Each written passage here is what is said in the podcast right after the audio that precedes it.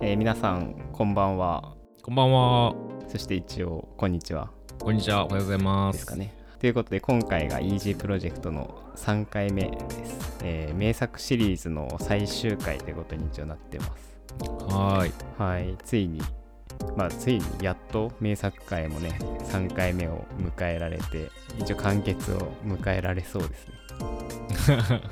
ちょっと長かったね。ね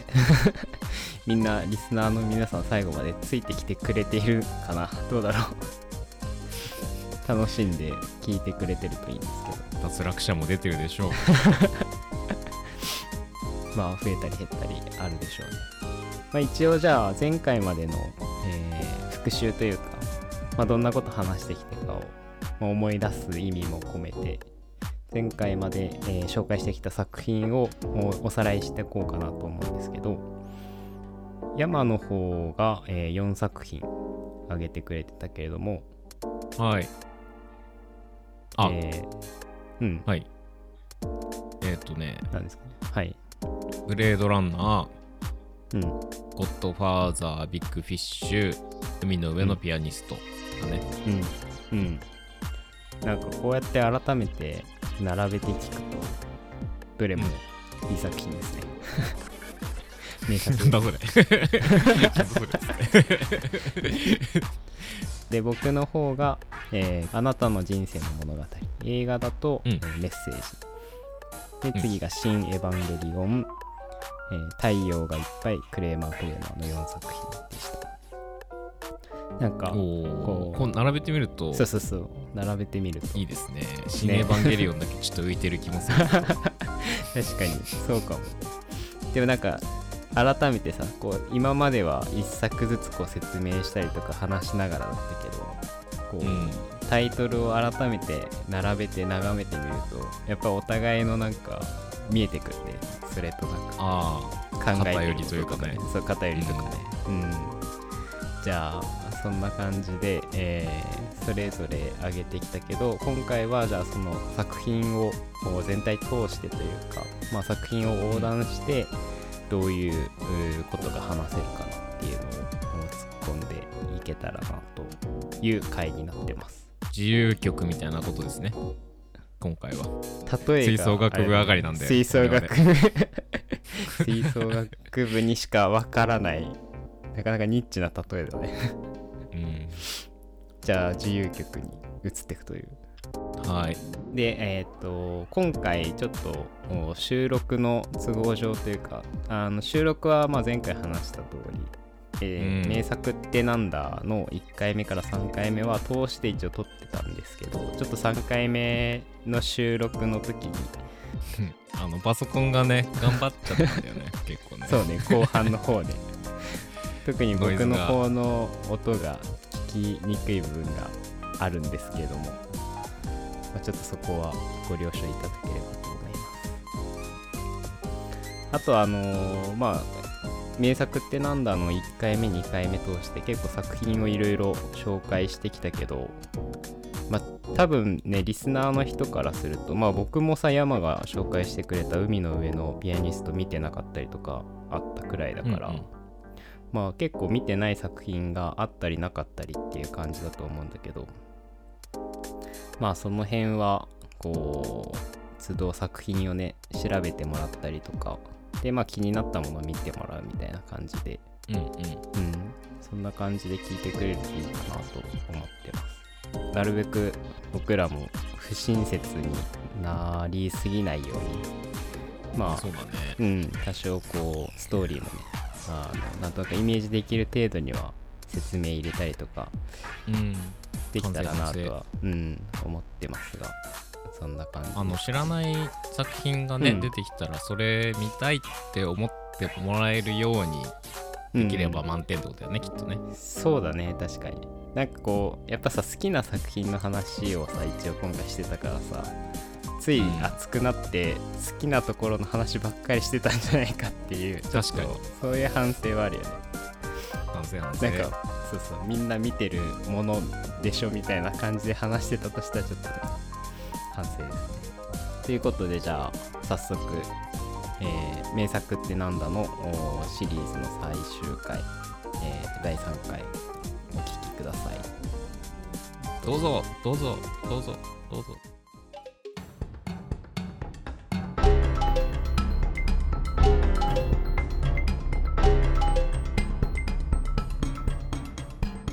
前回まではそれぞれがうん名作と思う作品をじゃあ4作品ずつえーっとまあ紹介してきてまあじゃあちょっとそれ踏まえて最後今回はえーっと名作って何っていうまあトピックをもうちょっとはい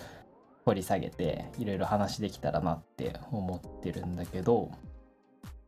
僕からちょっと山にさ聞きたいのは、うん、なんでしょう、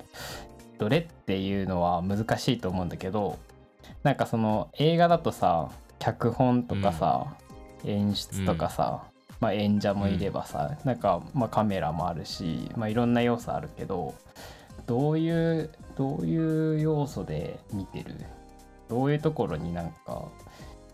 重きを置いてみたりしてる映画見るときああそういう話ねそうそうそう結構難しい質問だ よねまあ全部っちゃ全部じゃんまあ全部っちゃ言全っ部てしまだえばねまあそうだね、んでもそのうちどれをって話だもんねうん作品によって違うっていう感じなのかなうんそう思うけど例えば今さこううん一、人4作品出しててうんうんこの名作って何かという観点で今の質問に答えるとうん多分脚本なんじゃないかなああなるほどねうんそうかなって思って聞いてたうんうんでなんか他にもさとんでもなく好きな映画ってやっぱりあるんだけどうんうん今回例えばその「落下の王国」っていうこう映画があるんだけどはい見たことあるいや僕はねないないうんもうものすごい映像も美しくて好きな映画なんだけどそのバックストーリーとかも知ってればものすごい感動するとかもあるんだけどなんか脚本うんうんがその他の8作品はなんか全てこう人生について考えられるなってちょっと思った節があってうんまあ例外もあるかもしれないけどうん俺はなんかその話しててこうそれこそあなたの人生の物語じゃないけどうんうんなんかそういうものが多分俺は名作だと捉えてる可能性があるなと思ったうんうんなるだほかどらね飛び抜けてこうカメラワークが素晴らしいなって思ったりうわうこんの演出最高って思ってもそれが好きな映画にはなるけどこれ名作なんですっていうところになるかって言われるとやっぱ脚本が一番でかいかなと思う。うん、なるほどね。そうだね山の作品の選び方とか、まあ、選んできた作品を、うん、見るとそんな感じするなって思って見ててうんでねなんか僕の映画の選び方はねちょっと違ったんだよね。おうやっぱりなんか印象的な絵があってうんうん、その連続というか、まあ、まあもちろん脚本がねいいのが大前提というかもうもちろん脚本がダメだったらダメだけどでもなんかその中で頭の中からこう離れないシーンみたいなのがさあってうんなんかそれが僕の中では結構その自分の思う名作の条件だなってどっちかっていうとね思っててそうなんでねだからねなんかそう「ブレードランナー」とかさ、まあ、世界観すごい衝撃的だし、絵としてのインパクトあるけどでもなんかやっぱそれとはねなんかなんて言うんだろうな、まあ、僕がそのブレードランナーを名作に選ぶかっていうと多分選ばなくてなんうんうかんそれは、まあせ世界観もさ脚本に近いところがあるじゃん。なんか、うんでなんかそれよりはやっぱりだから脚本が世界観が強いけどなんかそれがそのワンショットワンショットがその自分の中のあこう頭の中にこうこびりつくワンショットワンショットがあるかっていうとなんかまあもっとトータルでその世界観とかさ脚本とかさうんうんそういう感じだから、なんか僕の中ではなんかそういうものっていうのはそんなにこうこう自分の心の中にこうとどまらないというかうんっていう感じはあるんだよね。うん、うんやっぱそのすすごいわかるなと思ってさそれ、うん、でその平均点映画を通して平均点で評価するか、そのはいはいはい最高得点で評価するかみたいな話だと思うんだよね ちょっとああなるほどね。その80点の平均点の映画かうん、そのシーン1個ずつに採点すると仮定してねああそういうことね。うん、それが、はそれが80点とか、まあ、全体を評価して80点の映画か、うんうん、なんか一瞬だけもう3万 点の映画シーンがあってうんうん、でもトータルとしてなんかえーストーリーもよく分かんなかったしまあ30点だわっていう映画があってそれをどっちを高く評価するかっていうそその大大げさだけどうんそういうのって結構あると思うんだよね。うん、なるほどね。で俺は自分が好きな映画ってそのうん一シーンでも3万点のシーンがあればもうそれは最高の映画な、にだと思うんだけどうん、なのでチェイ自さん分のあれなの中で落下の王国はそういう感じってこと、そうあそういうことですあなるほどね。えー落下の王国とかなんか「さよなら人類」っていう映画とかえがもう本当に全体的にはそんなに点数高くないんだけど3万点と10なる万ほど点ねのシーン があるっていう。ー、えでも今回それを入れるべきかっていうので、ー、うんこ、れはでもす名作という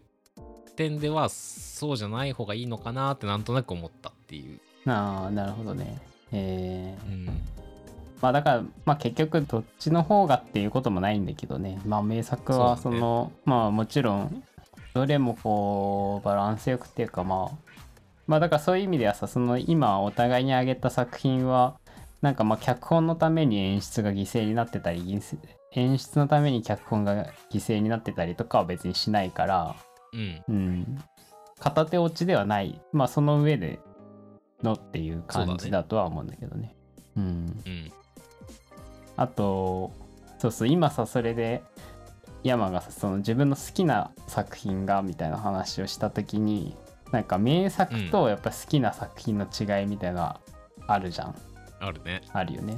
まあ例えばさ「バック・トゥ・ザ・フューチャー」がまあここに入ってきてないのはなんでなんだろうみたいなあのとあ、かはちょっと思ったんだうんけうど「バック・トゥ・ザ・フューチャー」なんで入ってないの ピンポイントの質問だ けど。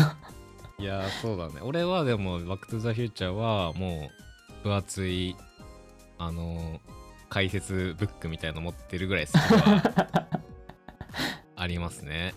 何何回も見たし。そうだよね。だからバック・トゥ・ザ・フューチャーもさ何回でも見れるみたいなことで言ってたらさ見れる名作の条件を満たしてはいそうじゃん。うん、でもやっぱあれは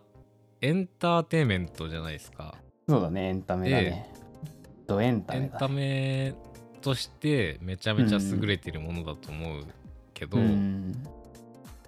やっぱ映画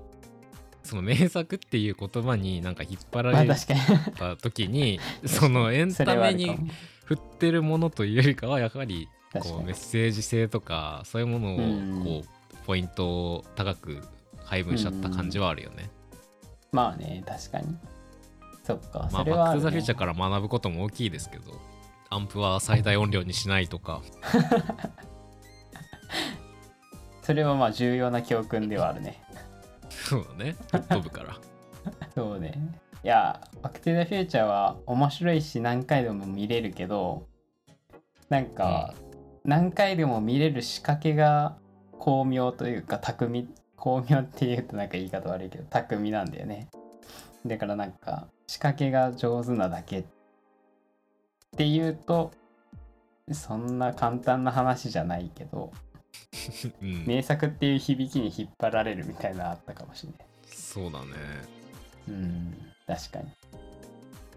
でもう一本やっぱり聞きたいのはやっぱニューシネマパラダイスかなああ前言ってたやつねそうそうそうななんでって言うとあれだけど、まあ、僕も入れなかったからさそのバック・ティー・ザ・フューチャーも入れなかったし、ニューシネマ・パラダイスも入れなかったから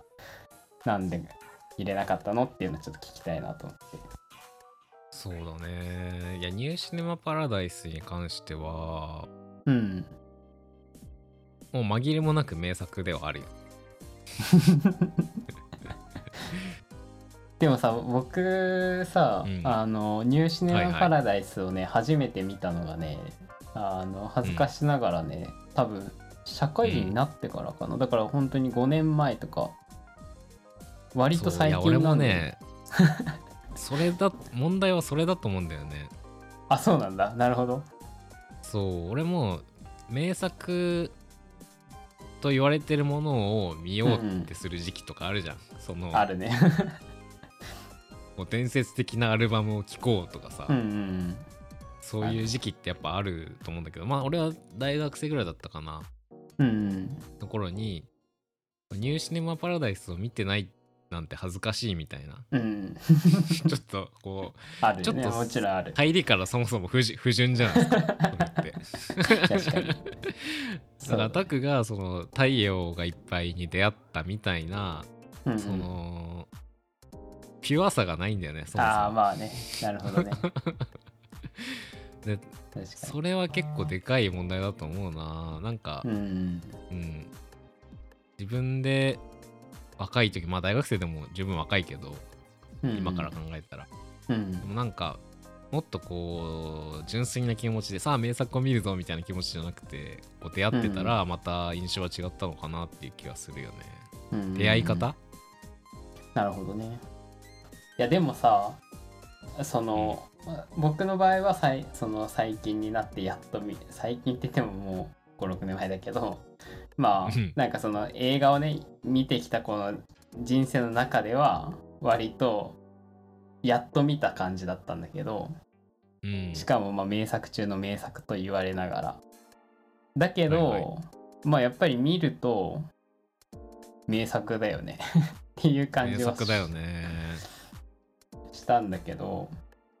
うんでもなんかその「ニューシネマ・パラダイス」を見ていいなって思ったのとなんか今回挙げ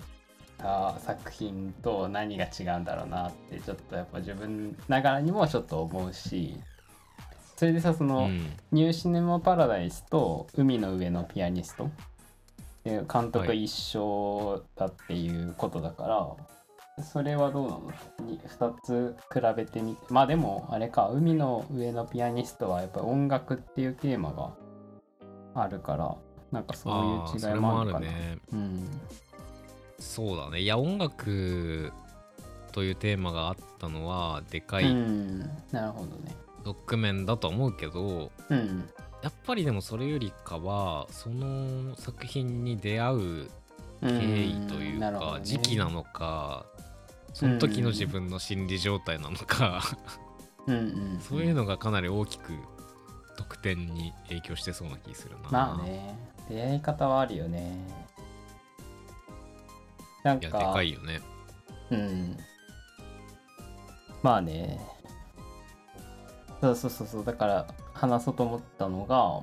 なんかこちら側の準備みたいなのもあるじゃんその作品を見ていいって思えるなんかこっち側の熟し方がどうかみたいなさそうだね。うん、いいものをいいものとして受け入れる準備ができてるかみたいなねそういうのはねこちらの態度がね。うんなんかちょっとうんそれるけど、うんこのニューシネマ・パラダイスもちろん名作だなと思ったけどうん最近ねうん「リアリティのダンス」っていう映画を見てああ見たことありますかリアリティのダンスってえっ、と監督誰だっけえーっと、ホドロフスキーですね。ああはいリアリティのダンス見た見た見たおお見てた話せるわなんかリアリティのダンス話せるのなかなかレアだよね多分確かにねかなりマイナーな映画だと思うけどうんであれを見てそのそのなんて言うんだろうかなり雑だけどうんその構成としてうんニューシネマパラダイスに近いなと思ったんだよねそのへえこう老成した人が大人になった人が子供の頃ををなんか思い出すみたいなこうフォーマットの問題だと思うけどうんなるほどとしては近いなと思っててうんでもねなんかあもちろん全然扱ってるテーマとか表現方法とか全然違うんだけどうんうんなんとなくこう比較してしまったんだけど、へえなるほどななんんかかそその2そ作品を比較しながらみたいなイメージは持ってなかったなうんなんか単純にこう物語の構成の表面的な部分でしか言ってないと思うけどそれはうんただなんかなんとなくリアリティのダンスはめちゃめちゃこう心にグッとくるタイプの好きな映あ画だなと思ってあなるほただそそこまでのものがニューシネマ・パラダイスにあったかとその時にふと思うとそういうことではなかったかもって思ったどああリアリティのダンスねリアリティのダンスはうん難しい映画だよね、難しい映画だったかなどうだろうなんかうーんいや僕は難しかっためちゃくちゃうん、うん平均点か最高点かで言ったら最高点の作品ってことでしょうん、でも平均点も高かったあそうなんだへえうんなるほどっていうのもうんなんかさまあ何を表現してるんだろうとか、うん何のメタファーなんだろうとか考え始めたら多分難しいと思うんだけどあそうだねうん大きく感じたのはなんか子どもの頃見てた世界って、うん大人になって思い出そうとしても思い出せないと思うんだよね。はいはい実際にどんな風に見えてたかっていうのはあ結構難しいことだなと思ってて。あうんそれをこうもちろんあのままだとは言わないけどそれをうまく表現してるなと思ったんだよね、俺は。へえなるほそどの子供が世界とあ世界を理解する時にああいう見え方することってあるよねっていうのをこう終始やってたと思ってて、へえそなるれはその全体のアイデアとしてすごい面白いなと思っててまあもちろん意味不明なところは大量にあったけど,、うんあったほけどど、うんうんそれがなんか気にならないぐらいそのそもそもの作りがうまかったなまあね作りはうまかっただからなんかいやーそうなるほどねそういう感じで見たんだちょっと僕ももう見たのが23年前だからはっきりと全部覚えてないけど、ちょっと今の話聞いてもう一回見たくなったけどでも見た当時もあの山が言うようにメタファーこれ何のメタファーなんだみたいなどうやって理解したらいいんだっていう、なんか理解しようとして理解できなかったっていう感覚はあるんだけど、でもだからといって理解できないんだけどなんかつまらないとも言えないしまあ、うん、なんていうのね変な映画じゃん変だったうん、変な映画だけど変な映画だからこれは意味不明でダ作だとも言えない何かがあって、まあ、それが余計僕は混乱したんだよね。なるほどうね、ん、ちょっともう一回見てみるわ。いや俺もその理解した上でとは言言ってないけどねうん わからないものはわからないものとして楽しんう、だというんなるほどなるほどね。感覚かなうん。そうでもなんかその全然わかんないけどでもわからないからといってつまらないなんかダサ作だって思えないっていうのもなんか不思議な感じだったっていう記憶はあるうんまあそんなとこかななんか話したかったこととしてはうんあちょっとさ例えば邦画とかで言うとなんかないですか、あのああなるほどねうん、出てないジャンルで言ってみるとうんうんっていうのも俺は最近ドラ,、ドライブ・マイ・カーを見てああごめんまだ見てない見てないなんかね、うんうん基本的に方がそのそんなに主語をでかくするの好きではないがうん邦画ということもの自体にこう積極的に慣れてない自分がいるんだけどうんうんただドライブ・マイ・カーに関してはこりゃ名作だわと思いましたよ。あ本当えー、うん、いやー村上春樹ファンとしても、ドラえもんねうん、大変評価できるうんなるほど作品でした。いやードライブ・マイ・カーもさ見なきゃ見なきゃと思ってさ手が伸びてないっていうさそのうん、うん良くないなって思いながらね見れてないんだよね、そうだな邦画見るうーんそんなにそんなにたくさんは確かに見ないけどうん、僕はまあなんかめちゃくちゃありきたりだけどあの是枝監督の作品は一応ほぼ全部見たのかな、誰も知らない。うんあそうそうそううん怪物はまだ見てないけど怪物見ましたよ。是枝監督は好きだねあだからううん、そっかえーっと邦画っていう大きな縛りというか日本映画になっちゃうけどあの小津安二郎は好きだよおお。小津安二郎小津安二郎ね。見たことある何かないです。あ本当多分。知らずに見てるかな。まあと言ってもそんなにじゃあ小津映画ちゃんと全部見てるかっていうとそんなことは全然ないんだけど僕が好きな、えーっと作品は「さんまの味」っていう作品は僕は好きだねへえ。ねえ見てみよ心に残ってる映画だなう。メモします。うんあとなんだろうジャンルで言うとちなみに、アニメ映画で言うと、うんうん俺はあの、カリオストロの城ですね。 ああ なるほどこれはね、100%思い出補正。あそうなんだ子供の頃から、も擦り切れるう、ほなどんってていうやの、つ、ね、録画してた、そう、ビデオを何回も見てたというね。なるほど今でもセリフわかるもんな。ほんとそんなに見てんだだからそれこそねえっ、とアニメでうん名作がカリオストロの城だという山が、君たちがどう君たちはどう生きるかをどう見たかっていうのは 気になるところだよね確かに。真逆っちゃ真逆の映画だもんな。でもまあある意味さ宮崎駿の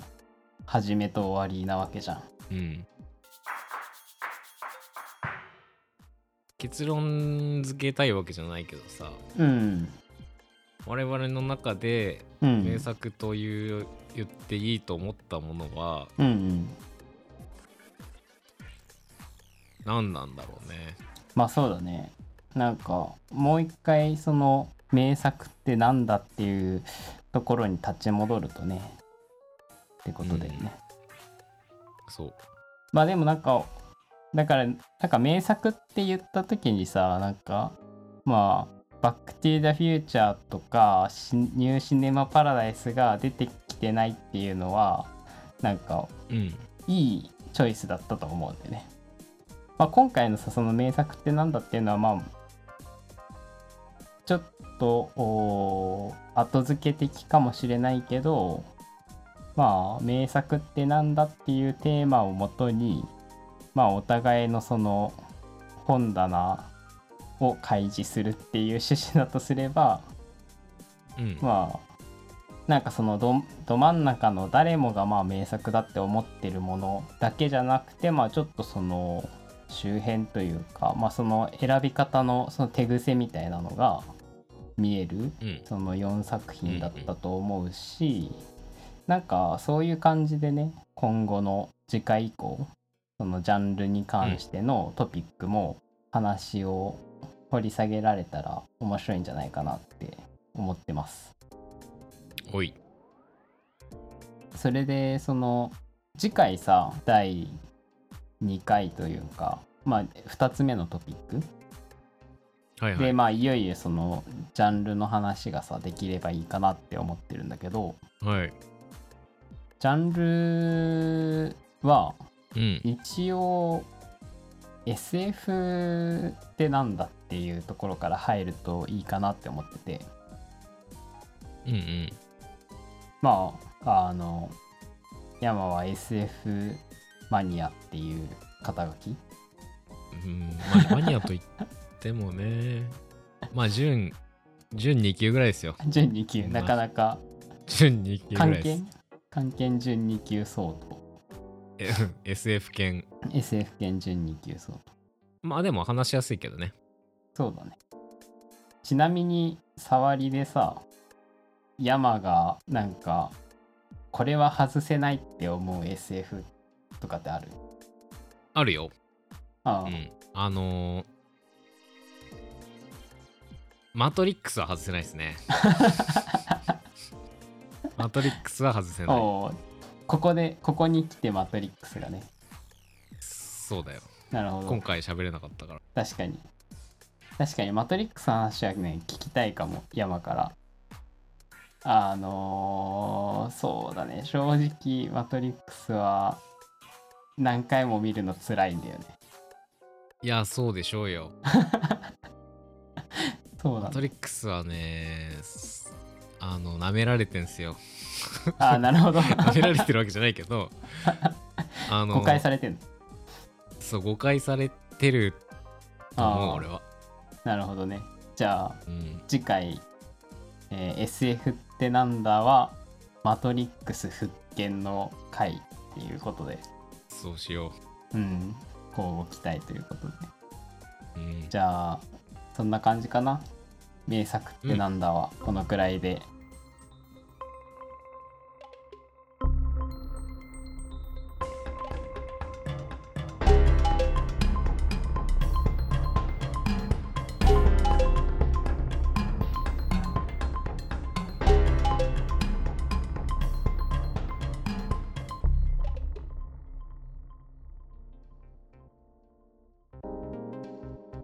はいということで今回も、えー話しては私吉田拓と山岸亮の2人ではいお送りしてきました、お送りしました、はい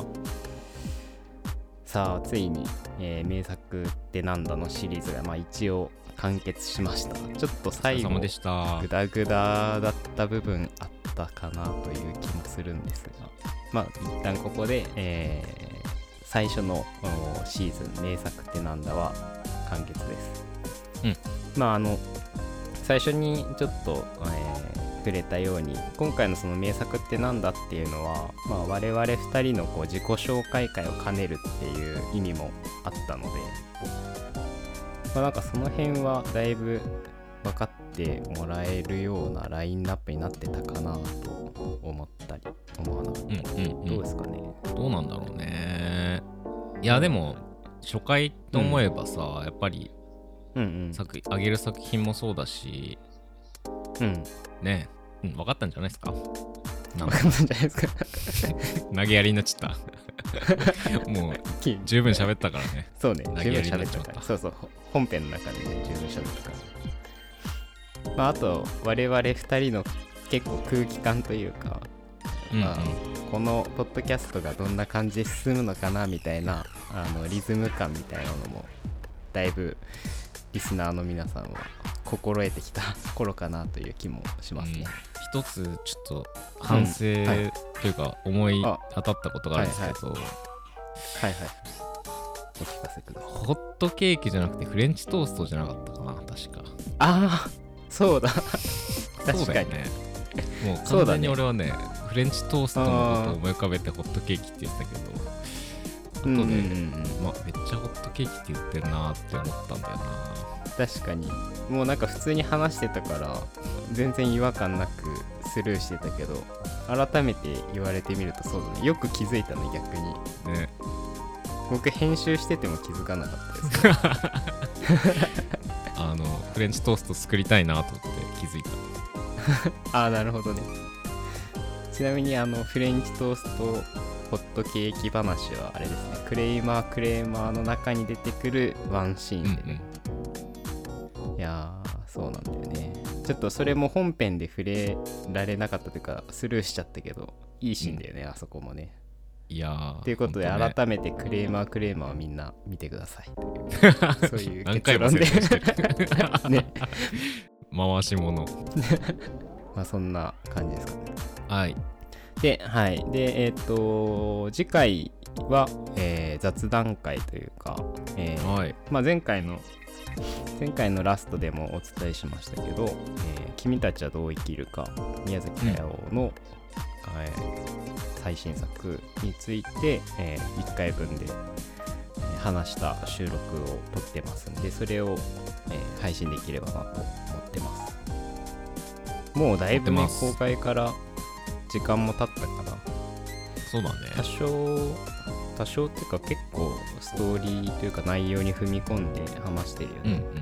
あの公式もね結構画像上げてたりしてたしねジブリ公式あもそうだね確かにうんうんうんだからもうだいぶネタバレ OK ムードになってきたかなという感じもするかな、とはいえね嫌な人まあでもは一応この次のの回は避けそうだてねいただけると、うん、うんまあ、ままだあと1週間あるんで、うん映画館に行きましょう皆さんあそうだねでその後、えー引き続き次のシーズンとしてえー SF ってなんだっていう、まあ、シリーズに入っていこうかうな、んこれまた重そうですねそうだね重いねまあここの SF ってなんだはまだこの時点では収録できてないのでこれから収録をしていくという感じなんですけど、まあいろいろ話したいことがあの結構なリストになってきたよねなってきたねなってきたねこ消れせな果いとなたしてそう3回とかで収録しきれるのかっていうちょっと一抜の不安は抱えながらですね楽しい感じにしていきましょう おいであのポッドキャスト、えー Spotify のポッドキャストの方に、うんえーっと感想をね寄せてくれた人もいて、えーありがとうござそういだますねありがとうございますうん、であのゆったり聞けて楽しんでますっていうような感想くれたりしてねうんまあ、なんか引き続き多分そういう感じにこれからもなっていくかなと思うのでうんそういう空気感で、芸人さんのラジオともまた違った良さだなと思いますとかねくれててうんうんうんそうだね我々の及ばないところをねこうそうだね 指摘してくれてるよねポジティブにねそうだね そうそうそう到底そういう感じにはなりえないと思うのでそこはご安心いただければと思いますまあ承認していきましょ精進していきましょうでまああのーおーまあそうだね今回のちょっと収録であの音源が聞きづらかった部分もあったんですが、まあ、次回以降少しずつその辺も技術的にもね、あのいろいろ勉強しながら聞きやう、すうんく、うんもちろんトーク力も上がっていくといいのかなうーんうんうーんうんそうだねうんうんそうしよということはでい引き続きお付き合いいただければと思います、うあのね皆様のコメントや感想だったり質問だったりリクエストだったりをねえーっと番組のフォームだったりだとかあと Twitter の DM からもね受け付けておりますうんこちらもお待ちしております。はいお待ちしておりますでね、今まであの名作ってなんだとね、いうテーマで我々が一方的に喋ってまいりましたが、皆さんの思う名作はこれだとかね、いうのも聞いてみたいよね。